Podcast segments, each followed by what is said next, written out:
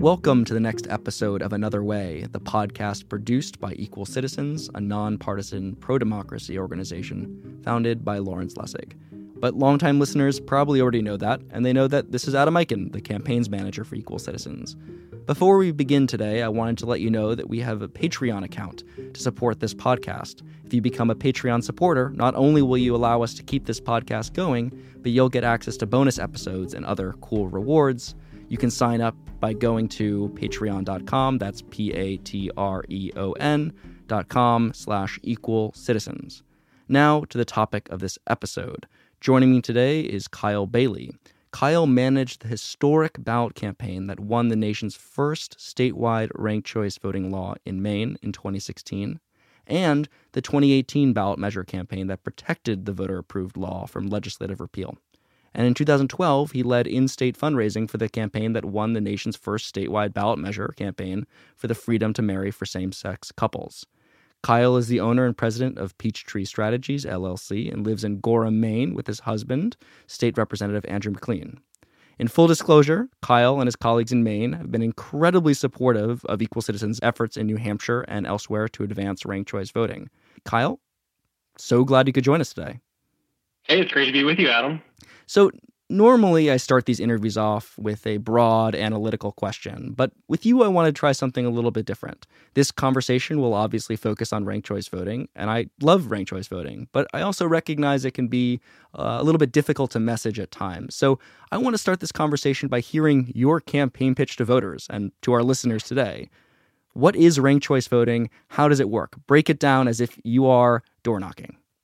Sure. So ranked choice voting is just a different way of electing politicians. It's a pretty simple, fair, and easy voting system. So when you walk into the voting booth, instead of having to just pick one candidate, when you've got more than two choices, you get a chance to rank them.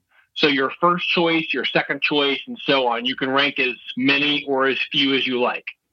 And on election night, we add up the votes to see who's got the most. And if no candidate has a majority of first choices, uh, we look to see who's in last place. They're eliminated. We have an instant runoff. And what happens is the candidate who's in last place is eliminated. But if your your favorite candidate um, is eliminated, uh, your first choice, your vote's not wasted. Your vote counts for your second choice. And so what happens is we just have a instant runoff process where everyone has a chance to participate um, and have their voice truly heard. So um, that we have a consensus winner who's really elected by a majority of voters rather than having someone win with 30% of the vote or 35% of the vote. It really gives us a chance to have our uh, voices heard to have more voice and more choice. So you get a chance to rank your choices, express your true preferences, and not have to vote based on what the polls say or and not have to worry about the spoiler effect. Um, all that sort of BS of campaigns goes away, and a lot of the incivility of campaigns goes away too, because some of that negativity that drives campaigns around, you know, don't waste your vote, you know, don't vote for that third party candidate because because they're splitting the vote. All that stuff about politics that that dominates the conversation and forces the real issues like how are we going to like actually solve healthcare? How are we going to actually fix our schools? Those issues sort of reemerge and we actually actually have to talk about substantive issues again. And that's why ranked choice voting is so important because it drives us back to conversations about things that really matter and how we make our communities better again. And that that elevates our voices and, and it's why it's so important that we fix our politics because we want a better political system. We want better outputs. We got to change the inputs. And that's what ranked choice voting is, is all about. And it's why I'm so passionate about about getting it in place all across the country like we have it in Maine. Right. So again, for listeners, it's really, really easy. You just rank your candidates like you'd rank, say, ice cream. And if your candidate or whoever comes in last, if there's no majority winner, if there's no one who has 50% of the vote plus one, then the last place vote getter is eliminated and their votes are reallocated according to second choices. Uh, I mean, Kyle, it, it, really is simple, but yeah. I, I, want you to dig a bit more into. Give us some more benefits of ranked choice voting. Why? I want you to just elaborate a little bit more. Why is this so critical? Why is this what you have focused two campaigns on? Well, I think it's so critical because our political system is broken and we all know it. And it's just not working the way it should. I mean, nothing is really getting done in DC in a significant way. I mean, you know, when 80, 90% of Americans are concerned about gun violence, but Congress can't do anything or won't do anything about gun violence in America, something's fundamentally broken with our political process. And we can do things like solving gerrymandering, and we should, and we can do things like addressing money in politics, and we absolutely should, because those are really those are real problems in our politics. But we also have to peel back and understand that there's some bigger structural problems in our politics, which is the way we actually elect politicians. So when you have just two candidates running against each other, someone's going to get a majority, 50% plus one. And it, and it may be the candidate you like the best, and that's great. And it may be the candidate you don't like the best. And if it's not the person you like the best, at least you know a majority of your friends and neighbors wanted that person, and, and it is what it is. But as soon as a third candidate or fourth or fifth candidate enters that race, suddenly someone can win with 40% of the vote, 37% of the vote, 35% of the vote. And what ends up happening is actually a majority of voters can oppose the candidate who won. 60% of voters may actually not want the person who ends up winning to win. And that can have real consequences for the way we govern and get things done or not get things done. And that can matter when it comes to primaries and general elections and Congress and governorships and even the presidency. So if we don't start to think about fixing that problem of having majority elected leaders, not only so they're accountable to voters more broadly, but they have to campaign differently. So that they build campaigns that aren't just about appealing to narrow factions of supporters and giving them red meat that energizes them to go to go vote for them but actually have to like knock on doors and talk to voters who may not agree with them on all the issues and say I, I need not just your first choice and if i can't be your first choice i want to be your second choice. Let's talk about where we agree and don't agree. And when they have to go govern they have to think about representing not just a narrow faction of voters right so that those members of congress who are in congress right now who who won't sit at the table and figure out how we solve solve gun violence issues because they feel like they're beholden to the NRA. Don't just think about their you know NRA donors, but have to think about you know the the the the voters in their district who also care about gun violence who may not be the donors who are funding them right they have to think about other people too right. and when we start to change the dynamics of who they have to talk to in campaigns and force them to reach out beyond their base and appeal to those voters for not just first but second choice rankings to build majority coalitions and challenge the ways in which we campaign and which they campaign for office and how they win. That's what ranked choice voting actually does. It pushes parties, PACs, and politicians to change the way they campaign, to reach out more broadly, to build consensus, to have to listen to voices they haven't listened to before, and to be accountable to those voices not only when they campaign, but when they govern, so that they can get reelected.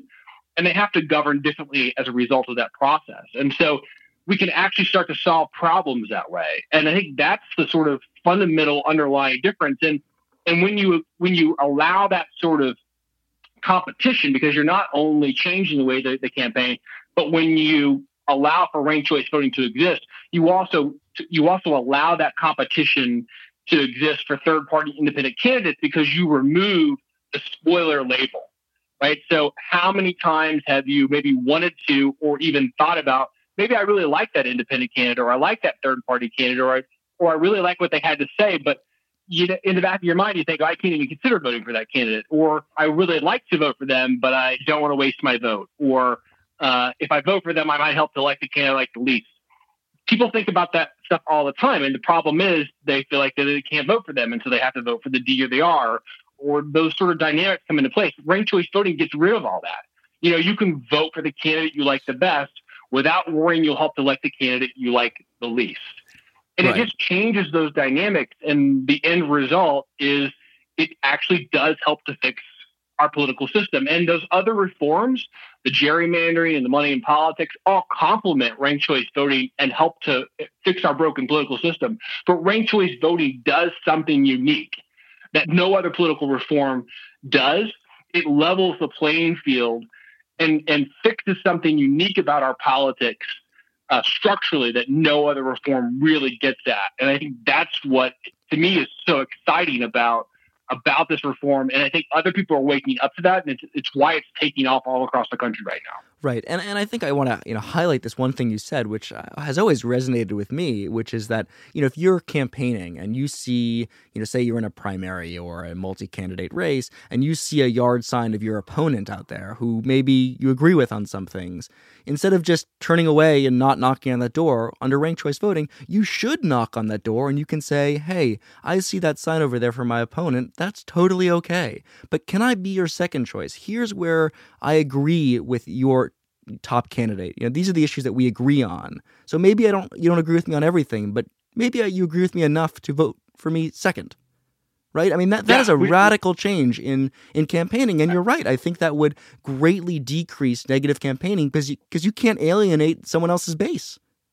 Yeah, it costs you the election. I mean, we see it. We see it all the time. We had in Maine a second congressional district race this past election cycle, where the incumbent congressman ended up losing his seat. Uh, he refused to ask for second choice rankings. His ch- his primary challenger asked for second and third choice rankings, and and that challenger ended up winning because they asked for those rankings and went and talked to voters who liked one of the third party candidates the best. And so that willingness to sort of reach out beyond your base and appeal more broadly pays off. And the reverse is true as well. That unwillingness as a candidate to reach out beyond your base can cost you an election.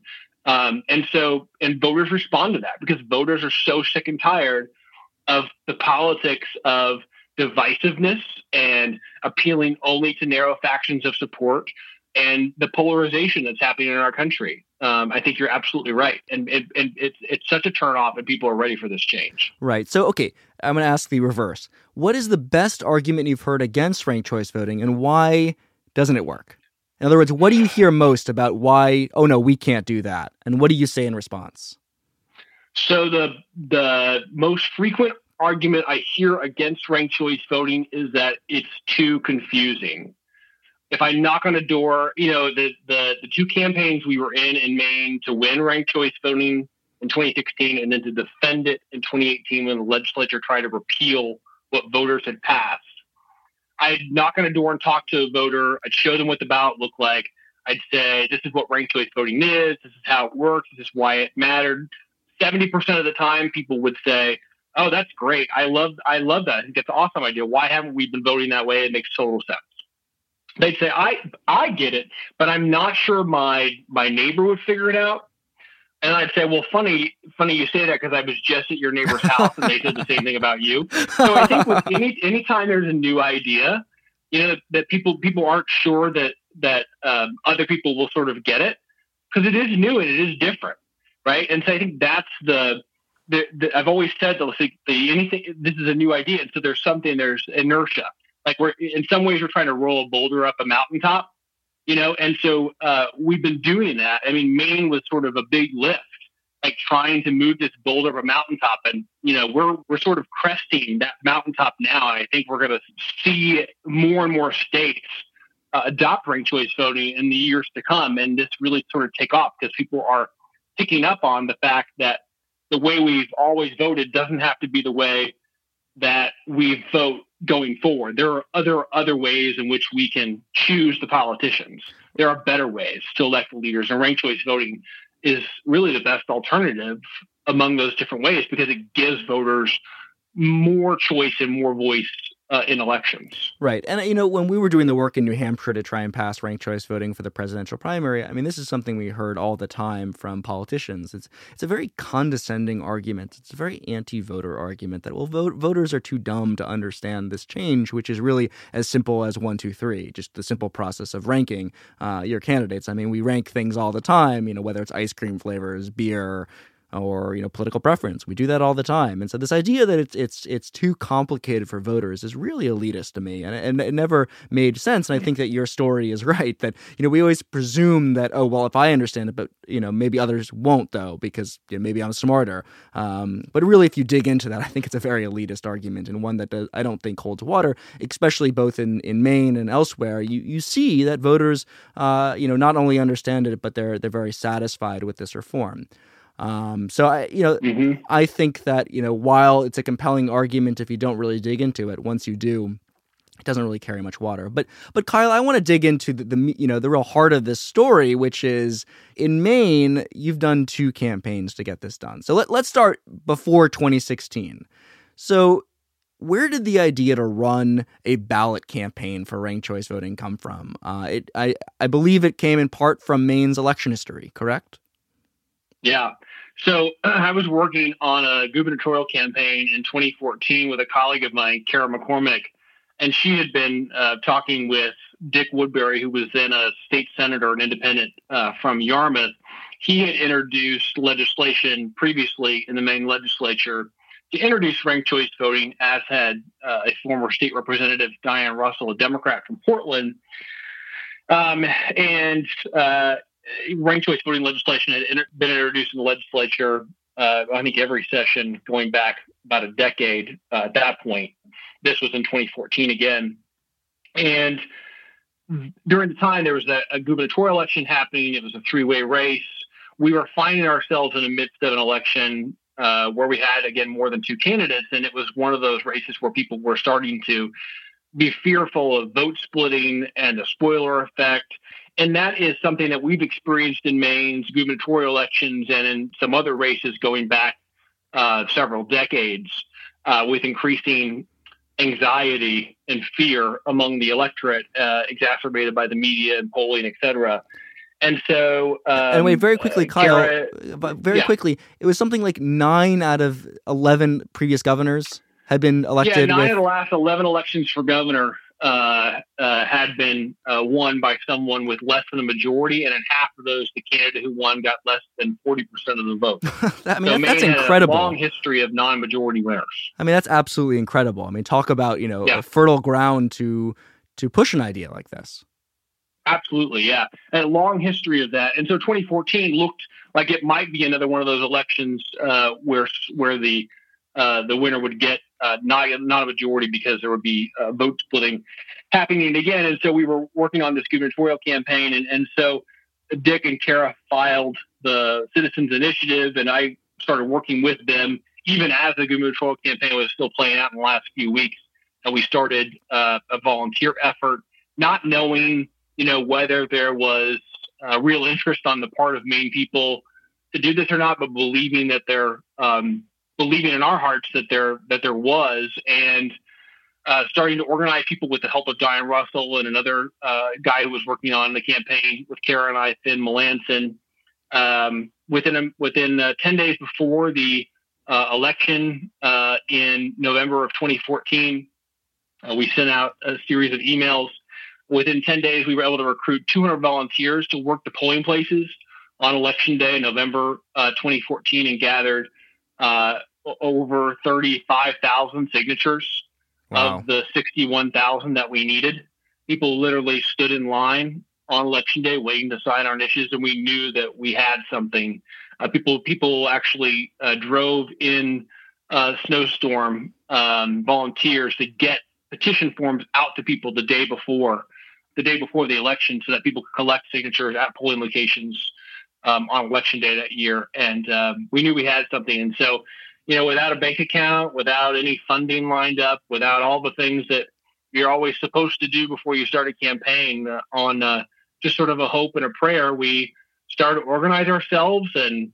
Uh, I started to raise grassroots money. We started to do house parties, started to do presentations, hired a small team of people, and started to get to work and ran a two year uh, voter education campaign to explain to voters what this was, collected our signatures, submitted them, ran a campaign, did uh, TV ads, and knocked on doors. And lo and behold, we surprised the political establishment and won on election night in November 2016 by the second largest referendum vote of Maine people and uh, and and uh, in the history of our state uh, and shocked really the political establishment in Augusta. Yeah, that's a that's an understatement to say you shocked everybody. I mean, you really ran a a scrappy little campaign that that did what no one thought possible. Uh, and of course, I, I want to say as a precursor to the conversation, it does seem like this this imagery of people driving through and canvassing in the snow is a recurring theme in the struggle for ranked choice voting. That does seem to always come up. That the determination of of folks to get this done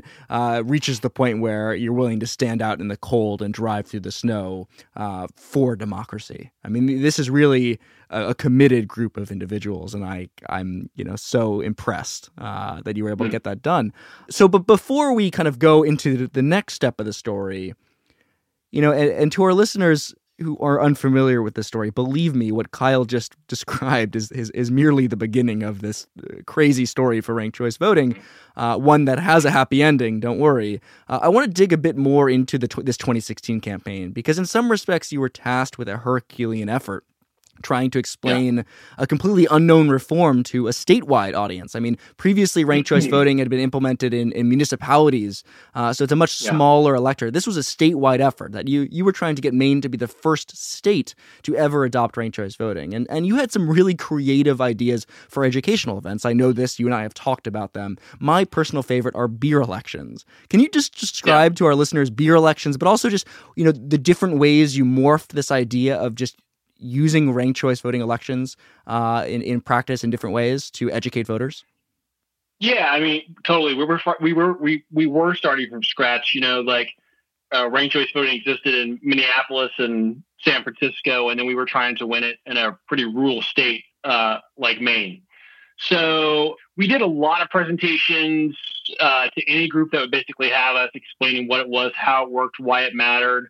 We did a lot of try to creative mock elections from ranked choice pizza elections to ranked choice flower beds to ranked choice, whatever people wanted to rank choice, we were all about it. And at one point, I got the idea that Maine has, like a number of other states and communities across the country, sort of a booming craft beer scene, especially a lot of young folks who are trying to stay in Maine or coming back to Maine. And uh, it's pretty supported by the the the, the community uh, communities here. And so we hooked up with, uh, just started calling through craft breweries here in Maine and said, hey, we'd love to do, just sort of come to the brewery one night and work with you guys figure out like three or four or five beers that we can do flight. People can buy flights and we'll bring ballots and people can buy a flight and fill out the ballot, rank their beers, and we'll do a mock election, a ranked choice beer election, and we'll, you know, we're not we're not trying to like proselytize too much, but it's an opportunity for us to like invite people in the community who are curious about what this ranked choice voting thing is that they're going to vote on, you know, next November to sort of learn a little bit more about what it is and how it works. And people who may be hanging out at your brewery that night, if, if they want to try it out, they certainly can. It's just an educational opportunity. And, you know, I don't, I don't know that like a single craft brewery said no to us. uh, we did uh, 40 or 50 of these around the state, and we did it a number of different times. And uh, it really caught on, and people loved them. And we got upwards to a couple hundred people at some of these breweries. And towards the end of our campaign, the media started coming to a number of our breweries, and and every time there was a news story about our campaign uh, about ranked choice voting, whether it was about the, I mean, oddly enough, whether it was about the faith coalition that was endorsing us or our Republican support or something our opponent said, the the news anchors and the reporters would always refer to us as the group that did the ranked choice voting beer election. and so it was just it just turned out great for us because if we couldn't be as American as apple pie, we were happy to be as American as beer. Yeah. Uh, and so we just uh, we we we were we were the beer guys. We were yeah. the beer gals and girls, and that was ranked choice voting. And so it was just this great story. We were able to support the local beer industry uh, in Maine and uh, connect ourselves with with beer, and it made it so simple for people to really understand how it worked. And you know what people saw was that at most of the uh, beer elections, a really smooth, drinkable IPA was the winner, and everybody sort of sat back and said, "Yeah, I could sit. I could sit around and drink that drink that IPA with my friends. I'm I'm pretty pleased with that." And uh, if that's the candidate, the sort of candidate that could win a ranked choice voting election, I, I think uh, I think we'd all survive. So right, I, I kind of get this ranked choice voting thing. Right. I mean, Kyle, this was genius, and I, have told this to you before. Is that you know this is so smart because not only do you give the opportunity for those who are already interested in the reform to actually try it out, to do to learn by do doing, you know, a, a kind of very progressive education model. Uh, you're also getting the people who just happen to be in the brewery, people who just happen to like yeah. beer, uh, and so it's it's a great organizing tactic, and it just gives you know made people in Maine know the campaign by, as you said, hey, it's the the beer folks. Um, so it was giving people a you know a metaphor, an image to to attach to the campaign. I mean, it was really such a smart organizing thing. And one thing that you told me that I just want to highlight is from these ranking, you know, flower beds or or beer. From that, those initial uh, events, you've told me in the past that people would just come up to you and say, "Oh, I brought people over and we had a, a, a cookie election of my the cookies that I make." Yeah. In other words, this idea of just ranking things mm-hmm. spread. It, it yeah. naturally spread across the state, and so it was this yeah. what what initially started as a campaign organizing tactic had a life of its own. That I mean, talk about a, a an intuitive political sense right there. That people understood this is smart. This is a better way to mm. hold elections. And to me, that is yeah. the most encouraging part of the 2016 campaign. Totally, and I'm and I run into people nowadays. I mean, now we obviously use ranked choice voting in some of our uh, elections in Maine, but I run into people all the time who are like, "Oh yeah, now we use it for X, Y, or Z decision making and whatever we do now." And so people just adopted it uh, for just common decision making practices for or the way they vote or whatever. I mean, it's just it's becoming just mainstream and how people make decisions and a lot of different things in Maine. It's it's really cool to see. Right, and we we used that in New Hampshire when we were trying to run our campaign. Okay, so so back to the story. So, but that's not the end. So you won the initiative in 2016, yep. but uh, there were there were certain folks who said maybe not, maybe not. That the yeah. court and then the legislature uh, essentially tried to derail the implementation of ranked choice voting. So so pick up the story. What happened next? Sure. So we won on election night, November 2016, shocked the political establishment. You know, I thought at the time, you know, this is great. We need to be prepared for some pushback in the legislature, but um, but now, you know, now we should turn our attention to making sure it's implemented well and you know there's there's good voter education and it, and everything goes smoothly. And the hardest part was yet to come. So pretty much right away, opponents in the legislature started to work to undermine the new law, find ways to uh, chip away at it, and uh, eventually, what they were able to do through a series of different bills was um, try to repeal it they did a, they tried a number of different proposals, a number of different avenues in the regular session of the legislature, which met from Janu- uh, January to June of 2017. They tried a number of different maneuvers to try to kill ranked choice voting. We actually were able to really galvanize the the movement we built during the campaign, and we stopped them. Uh, we surprised a lot of the political establishment th- that thought that, oh, well, you know, they, they won this thing at the ballot box, but we'll just come back and kill it in the legislature. We are actually able to stop them despite them turning to the courts and trying to get the court to manipulate the court to get them to weigh in on their side to try to give them the ammunition they thought they needed to to overturn um, the citizen approved law, which by the way they did on several other initiatives that have also been approved by voters in the ballot box, uh, which we'll get to in a minute and we were able to stop them. And um, and then they called a special session in late October of 2017, which they said was intended to deal with with Maine's new marijuana legalization law. And at that session, at the middle of the night, they took up a uh, bill in the House, and by four votes in the Maine House, they repealed the law that voters had approved one year previous to adopt ranked choice voting. And they, they timed it in such a way, uh, having repealed it a full one year later in October, so that we have something in Maine called a people's veto. which is a an initiative, a citizens initiative, but it is a citizens initiative that's a constitutional uh, referendum process that allows us to veto something that the legislature enacted, or in this case, the legislature overturned our initiative, but they did it in late October.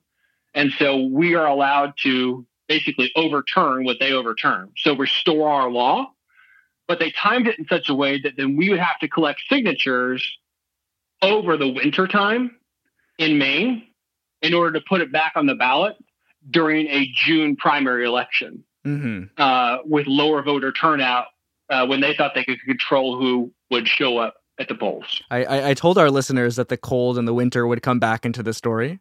It it does, yes. And so we essentially had 90 days to collect the signatures that we needed, 61,000 uh, signatures. And so again, this is late October.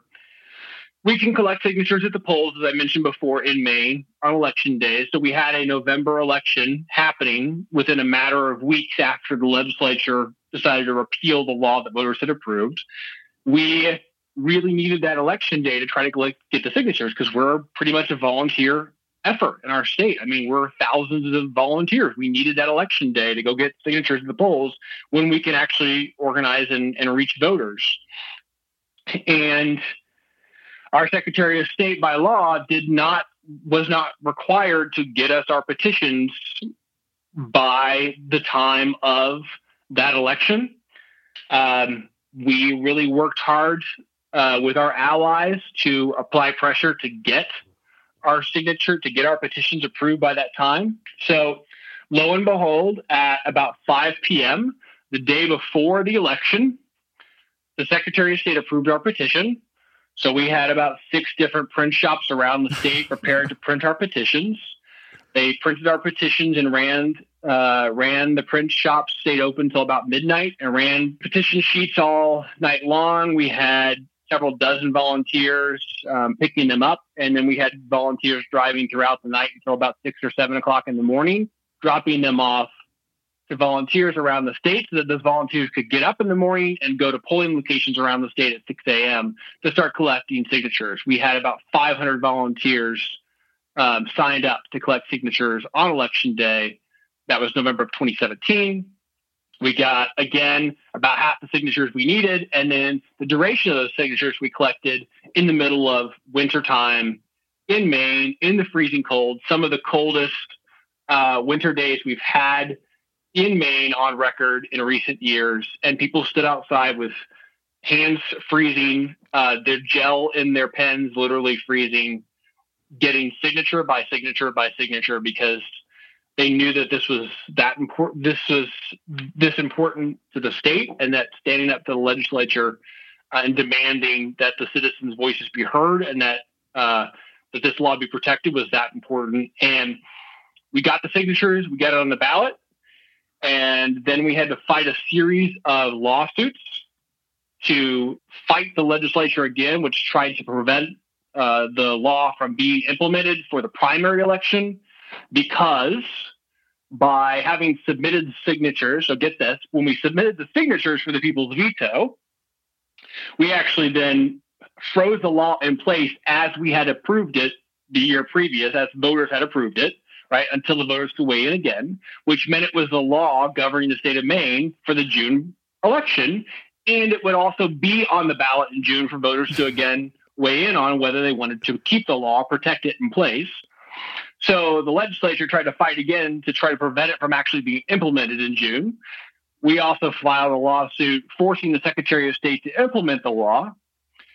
At the same time, we were running a ballot measure campaign to win the referendum to save the law. And we were running a voter education campaign to educate voters about how they would use ranked choice voting because they were about to go into the voting booth and actually rank their choices for the first time in a primary election. This all happened in a matter of just several months over the winter time in Maine. Right. And so the June election came and we won ranked choice voting by an even wider eight point margin uh, with voter support at the ballot box.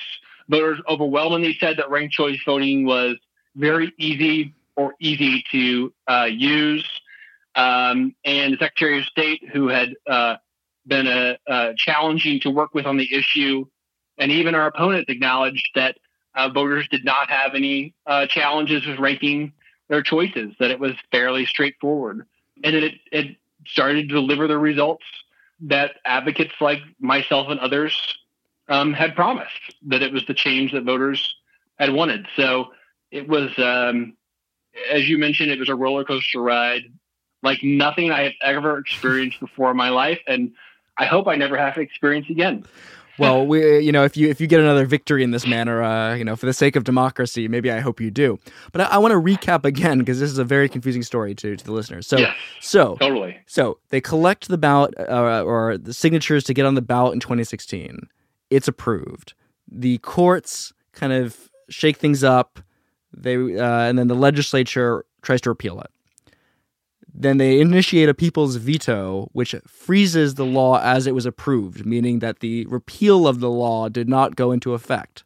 So ranked choice voting was still the law of the land until voters could vote on it again. And because it coincided with the primary, they would use ranked choice voting for the primary that was on the ballot in 2018, and voters would vote whether or not to keep ranked choice voting moving forward talk about confusing, but overall, running five different seeming campaigns at once, or however many campaigns it was, you won all of them.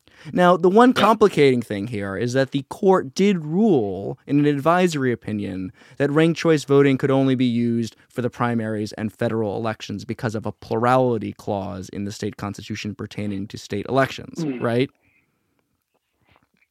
Um, yes, that was their determination at the time. Right. So, so moving forward, when the law was approved, it would only apply moving forward to federal elections and primary elections for federal and state office. Right.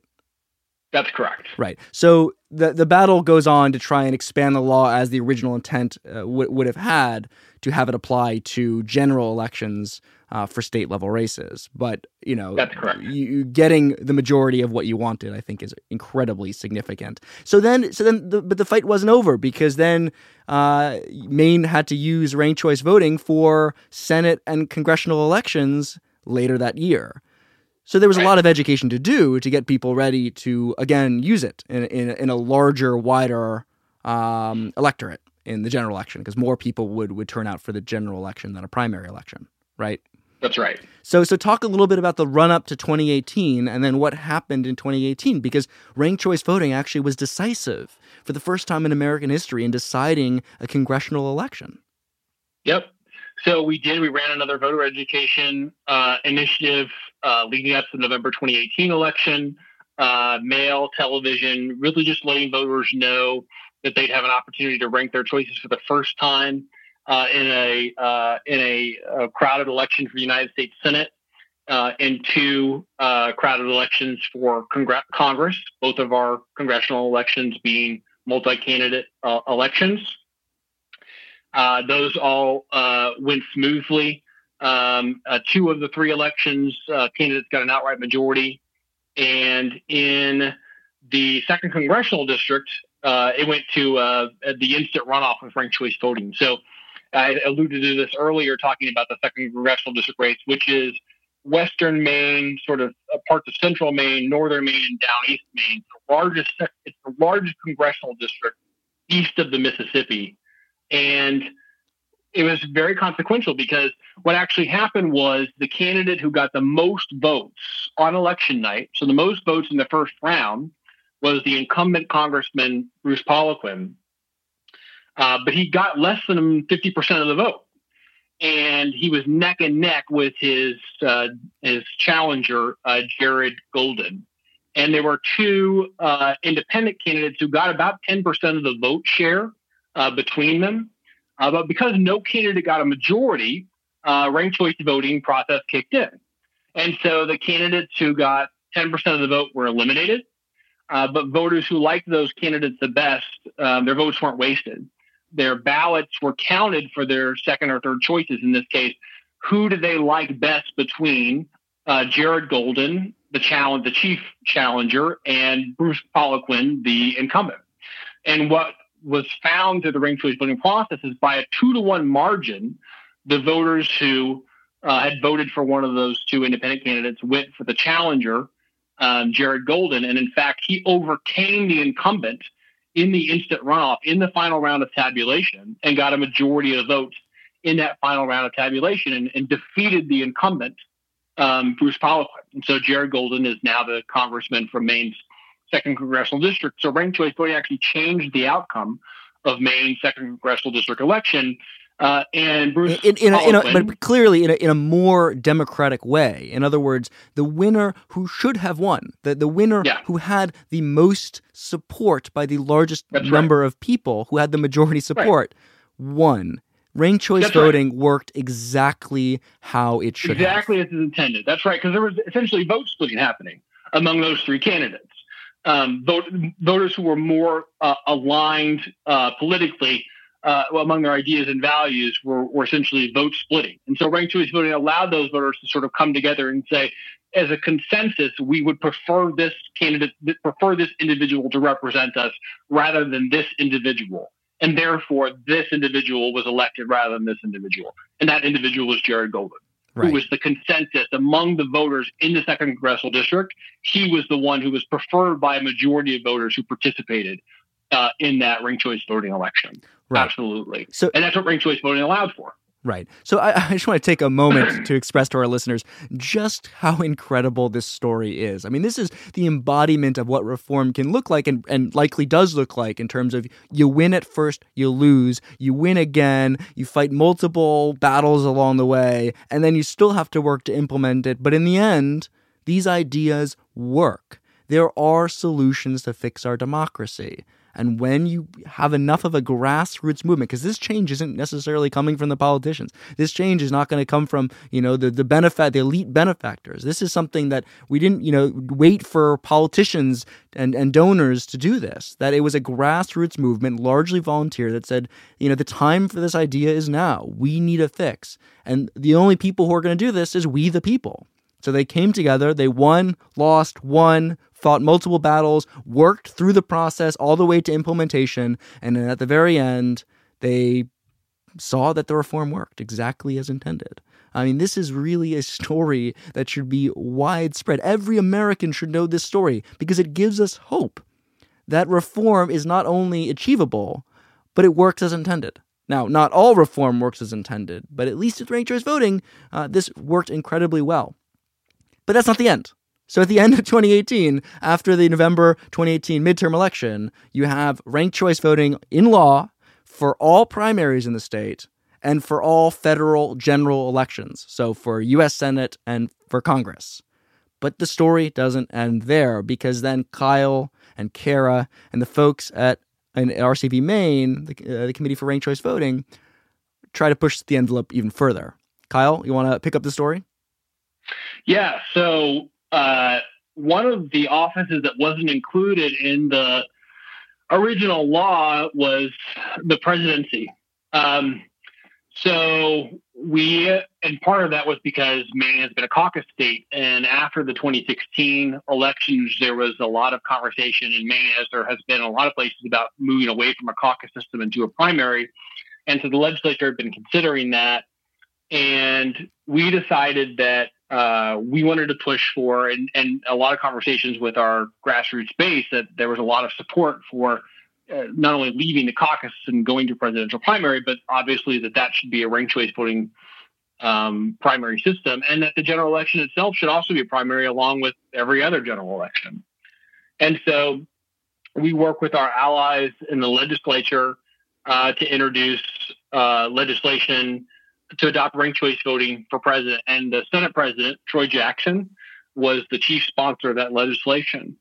Um, now, consider that the previous legislature, the 128th legislature, had repealed Maine's ranked choice voting law. This is now the 129th legislature, the next legislature, uh, where we're introducing a bill by the Senate president uh, to adopt ranked choice voting uh, for president of the United States. And so we uh, started the work to whip uh, votes in both uh, chambers. And what happened was towards the uh, end of the legislative session, which again ran January um, to June, uh, at the very end of the general session, our bill uh, was uh, passed in the House and it passed in the Senate.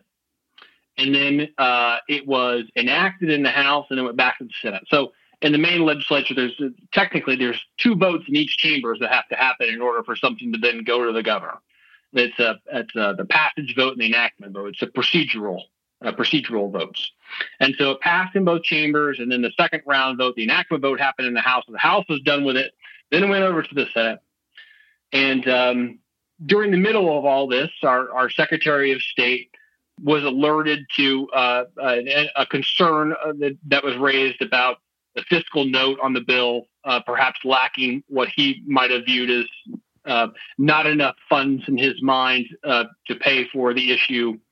and so he raised a concern at the 11th hour um, and, and, it really and was the eleventh hour here. I mean, this I remember it, it, being in communication literally with you the eleventh hour. Yeah, literally the eleventh hour. And the appropriations committee had already spent all of the money that was on the table. So, and uh, really sort of created a uh, difficult situation at the last minute uh, when there were a, a lot of other things happening, and the legislature. This is now the legislature was meeting until about seven o'clock in the morning so there was a lot of confusion, a lot of chaos, a lot of um, uh, a lot of um, communications challenges, like you do when you're meeting at seven o'clock in the morning, and you know, the House is on one side of the building, the Senate's on the other, and people are trying to figure out what's going on and who's passing what, and are we going to do bonds or are we not? Which ones are we doing? And you know that it just happens, and and so there was limbo uh, on our bill, and our bill essentially got carried over um, and stayed on the agenda. And and there was a question of whether the legislature would come back to deal with bonds, to put bonds on the ballot uh, in November of this year, of 2019, for uh, voters to uh, consider. And at that time, would they also take up ranked choice voting? And lo and behold, they scheduled a special session for the end of August. Um, uh, earlier a couple months ago, and uh, and the agenda came out, and our bill was one of three un- uh, uh unfinished uh, one of three bills on the unfinished calendar on the Senate. So the House had nothing to do; it was on the Senate, and so uh, that didn't mean it was necessarily going to get voted on in the Senate, and so a lot of uh, maneuvering um, had to take place, and uh, long story short, fortunately, our Senate president, the, the last act of business in the Senate before they adjourned, our Senate president called a vote on LD 1083, and the Senate Democrats uh, enacted the bill, and right before they adjourned, and then the bill went to the governor, um, who's uh, sat on the bill for uh, the, the amount of time that she was allowed to, and then announced her decision that she would not sign the bill, but would allow it to go into law without her signature, meaning that it would become the law of the state of Maine to adopt ranked choice voting for primaries and general elections. However, the implementation date would fall at such a time that it would, not be implemented for the March um, Super Tuesday primary. That would be the new primary for the state of Maine, but it would be adopted in time for the November 2020 presidential election in Maine and be used in future presidential primaries and general elections. So Maine is now the first state in the country, uh, will be the first state in the country to use ranked choice voting in a general election for president, and is still the first state to adopt ranked choice voting for presidential primaries and general elections by statute. Right. So we've got another big win and and another win. Uh, and by the way, the first win of its kind uh, for ranked choice voting in a state legislature. Uh, so a pretty uh, historic win for ranked choice voting, and especially considering that the previous legislature in Maine actually repealed ranked choice voting. So right. we're pretty excited by by this win as well. Right, and so I, again, for our listeners, I mean, I mean, really think about this: that you know, a year Plus, after le- the legislature tried to kill ranked choice voting, the legislature voted to advance it for the presidential election. I mean, that is remarkable. Talking about, you know, first being ridiculed and then being accepted. I mean, you put so much public pressure. I mean, this is part of what grassroots organizing does. One of the reasons why, you know, a lot of legislators wanted to vote or felt they compelled to vote for ranked choice voting. I mean, sure, probably many of them thought it was a great idea, but there was also the concern of backlash. You have developed a movement for democracy in Maine for ranked choice voting, and they knew that you had an accountable or a base that they would be accountable to if they didn't vote for it. And and the second part of this story again is even though this isn't quite as dramatic as uh, you know going to the ballot, uh, you know, twice in two years. Uh, what happened here is again the legislature voted on it. I mean, both houses passed it, but then they didn't the senate didn't enact it in the last possible moment and then there was this crazy period of limbo i remember talking to cara during this period we talked every day and uh, it was it was you know kind of insanity. I mean, not knowing the status of the bill that again the Democratic elect uh, you know Democratic small d elected um, democratically elected legislature voted to approve. And yet it didn't become law. It never went to the governor's desk. And it might never have if not for some parliamentary maneuvering by the Senate president at the last possible moment of the year to get it finally to the governor's desk, who again kept everyone in limbo about whether or not she would sign it. And by not signing it, it wasn't worst case scenario because it did become law. But because of the the procedure, it would not go into effect until after the 2020 presidential primary in Maine. So, though that is somewhat disappointing, I think we all can agree that the fact that Maine is the going to be the first state to use ranked choice voting for president of the United States in the general election is is not just something to applaud, but it's frankly historic. Um, you know, Kyle, I was going through the the election results by state uh, from the past seven or so elections. And there have been a lot of instances in which states have elected sent all their electoral votes because we have winner take all systems in all in most states, not Maine, but you know, except for Maine and Nebraska. If you win a state by, you know, 40% and you just happen to get one vote more than your opponent, you get all all the electoral votes and and mm-hmm. and that's a system that just doesn't make sense. And ranked choice voting is a perfect fix in the interim to the electoral college in a system that is producing, uh, you know, uh, electoral vote winners with forty percent of the vote or less. Uh, and so Maine adopting that, I think, sets a really nice precedent for the rest of the nation. Uh, and, I, I, think, you know, I mean, at Equal Citizens, we're working to implement ranked choice voting uh, in other uh, states for pre- uh, the presidential general election. And obviously, we were working on it for the primary election. Uh, and so the significance I really want to underscore is just uh, almost too much to explain, and and I certainly hope that other states follow suit. So so that does end the story for now. I mean, you, Cara, and others in Maine are going to be writing the next chapters, but for right now, we don't have access to those chapters because we can't tell the future. But one thing I can say is that the work in Maine, the, this amazing story for ranked choice voting, there's a, a, great mini documentary called The Battle for Ranked Choice Voting. And indeed, it was a battle, uh, as your story illustrates. One consequence of this, Kyle, is that other states are now picking up the mantle. Or, you know, they, they have taken the baton and are running with it. Uh, Massachusetts and Alaska are currently in the process of potentially bringing ranked choice voting to the ballot in 2020. Other municipalities are looking at it. What what do you see right now in terms of the spread of ranked choice voting across the country? Are, are you optimistic? Do you think that Maine kind of you know led the way? Yeah, I'm totally optimistic. I I think uh, Massachusetts and Alaska both have a good shot. Uh, I think that uh, there's a, a, handful of legislatures uh, where it's got a good shot uh, potentially in their next round.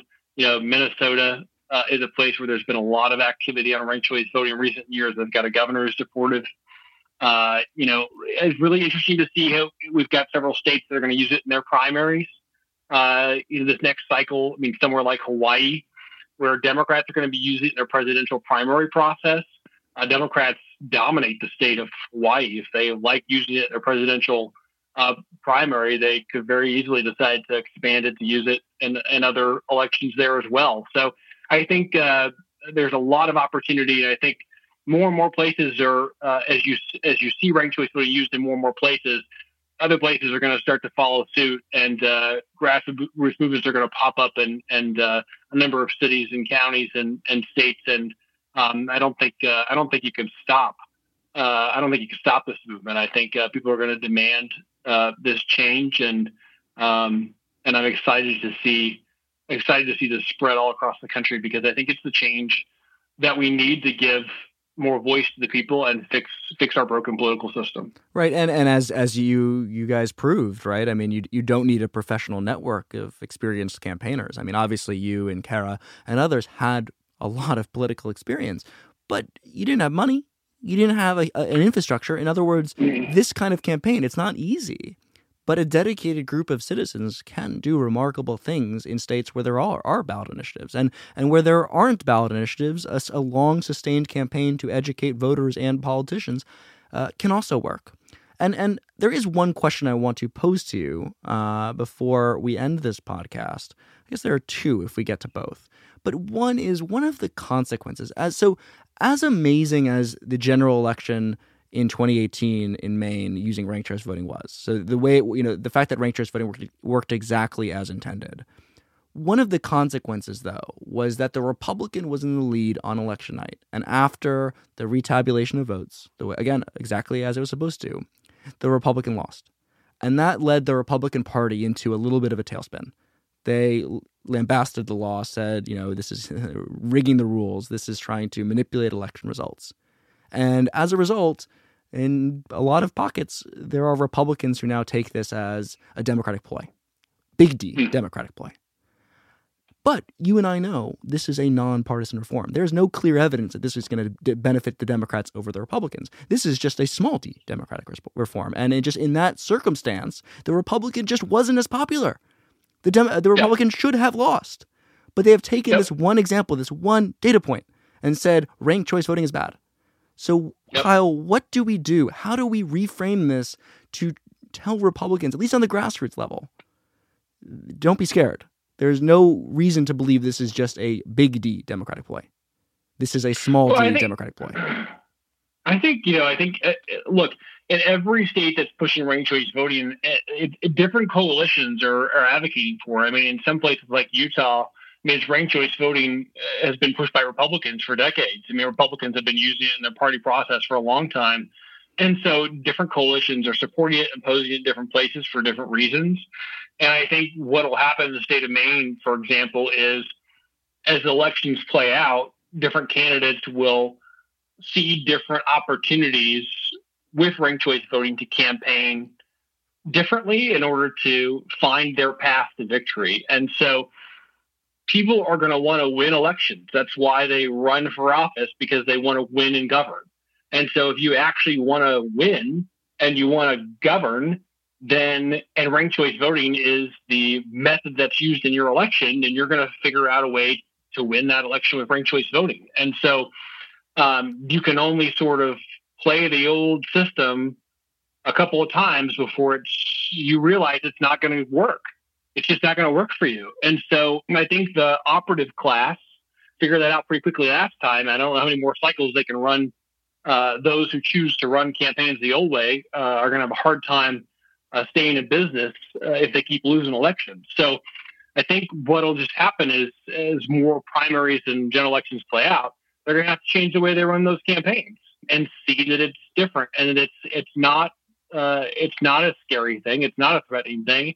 And in fact, you know, um, it works and it delivers on some of the promises. And it's not a bad thing to have to go to talk to voters who don't always agree with you on the issues. And in fact, you know, maybe it's actually healthy for our democracy. And so I think it just needs time to play out in Maine.